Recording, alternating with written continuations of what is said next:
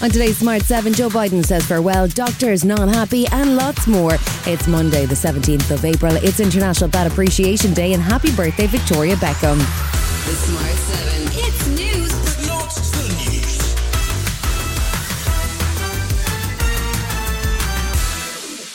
Seven. U S President Joe Biden bade farewell to Ireland on Friday night after a raucous night in Ballina where huge crowds turned out to hear him speak. He finished up his four-day visit with a crowd-pleasing moment. And oh, one more thing. Mail for Sam! Mail for Sam! Even as he headed back to the White House, he was promising that he'll continue to play a part in getting the Northern Ireland Assembly back on track. We have more to do in the North. We have more to do to get the, the government formed. And that, I think we can still do that, and it's important. And I'll continue to work with the Prime Minister of England as well as uh, the Taoiseach. The week sees a series of commemorative events in Belfast to mark the twenty-fifth anniversary of the Good Friday Agreement. Former U S President Bill Clinton, along with Queen's University Chancellor Hillary Clinton and former Senator George Mitchell, all attended events across the weekend.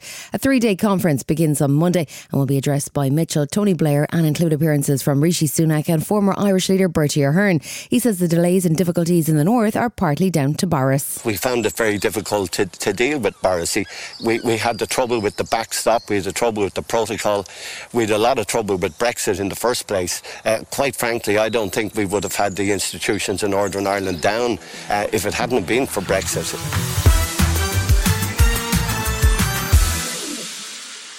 The Irish Medical Organisation held its conference in Killarney over the weekend with the topic of free G P care at the centre of the agenda.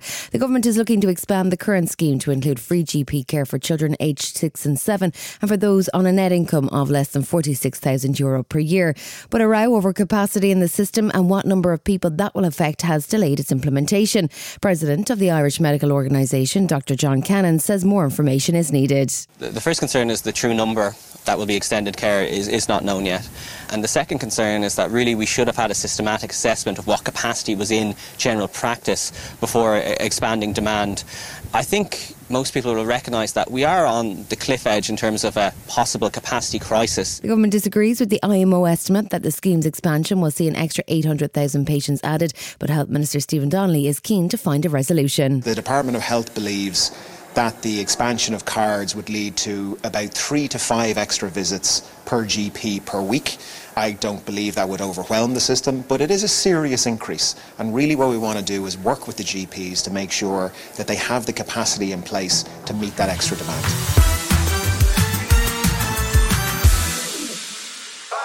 Serious fighting broke out in Sudan across the weekend as a power struggle between the army and paramilitaries has left nearly one hundred people dead and hundreds more injured.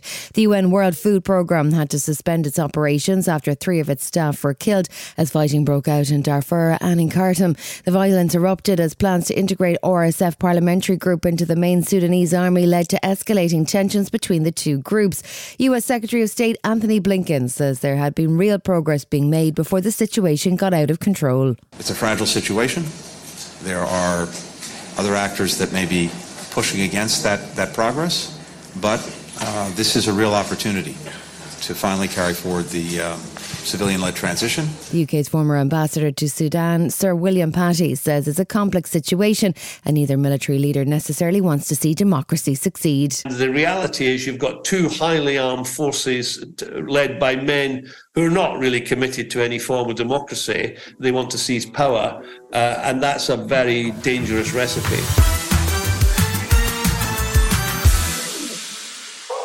The Grand National has long been one of the biggest horse racing events of the year, but there's been increasing focus on the nature of the race, the length of the course, and the fact that forty horses competing makes for a high risk of injury and death. This year's race was targeted by animal rights protesters who invaded the Aintree track and delayed the start by fifteen minutes. one hundred eighteen people were arrested, but their efforts to stop the race were in vain, and a horse did die during the race. Animal Rising spokesperson Orla Coughlin says it's time for horse racing to address the issue. Well, I say three horses have died over the week weekend of the Grand National. We know a horse dies every other day in racing in the U K, and frankly it's completely unacceptable. Still to come on the Smart seven, Arsenal stumble and Ryan Reynolds wrote a song. Right after this. Welcome back. Free. It was a busy weekend of Premier League action as Saturday saw Chelsea losing again under new temporary boss Frank Lampard, this time to Brighton. Man City won their game against Leicester three one, while Spurs and Newcastle both lost. Sunday's action saw Man United win two nil at Nottingham Forest, while leaders Arsenal faced West Ham. With only eight games left in the season, it was not the moment for a slip-up, but the game finished two all, leaving Arsenal manager Mikel Arteta unhappy. Very disappointed because the way we started the game, it was superb again. You go two nil up and you have the game in total control. And And, and there we have to blame ourselves because we lost that purpose to really attack them, to threat that goal, instead we just to kill the goal for the sake of playing.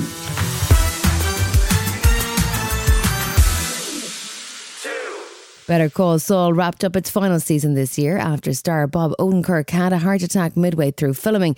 He's fine, but the show seems to be cursed never to win any of the major awards it's been nominated for, despite consistent critical acclaim. He popped up in Ireland on Friday just as Joe Biden was leaving to chat on Ireland's Late Late Show, and he says he nearly didn't do the Breaking Bad prequel at all until his kids intervened. So I had to say no both times, and the kids overheard me saying no.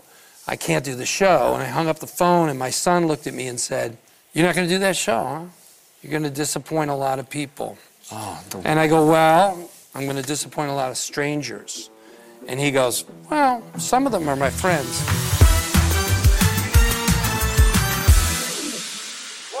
We all have that one friend who has a name that's difficult to pronounce or hard to spell. I'm thinking of you, Adon O'Riordan.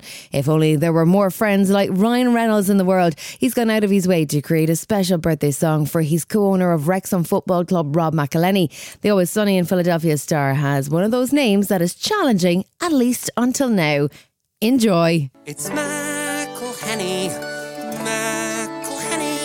What ways to massacre and mispronounce it, there are many. McElhenney. It's McElhenney. McElhenney. McElhenney. McElhenney. If there was doubt, now there won't be any. It's McElhenney.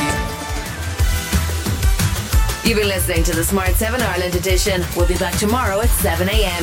Hit the follow button and have a great day. Give us seven minutes and we'll give you the world. Hi, this is Ciara from the Smart seven Ireland edition. Just to let you know, we're pausing this podcast from Friday the twenty-fifth of August, but you can still get up to speed in just seven minutes if you search the Smart seven and catch up with our U K edition. Thanks for listening.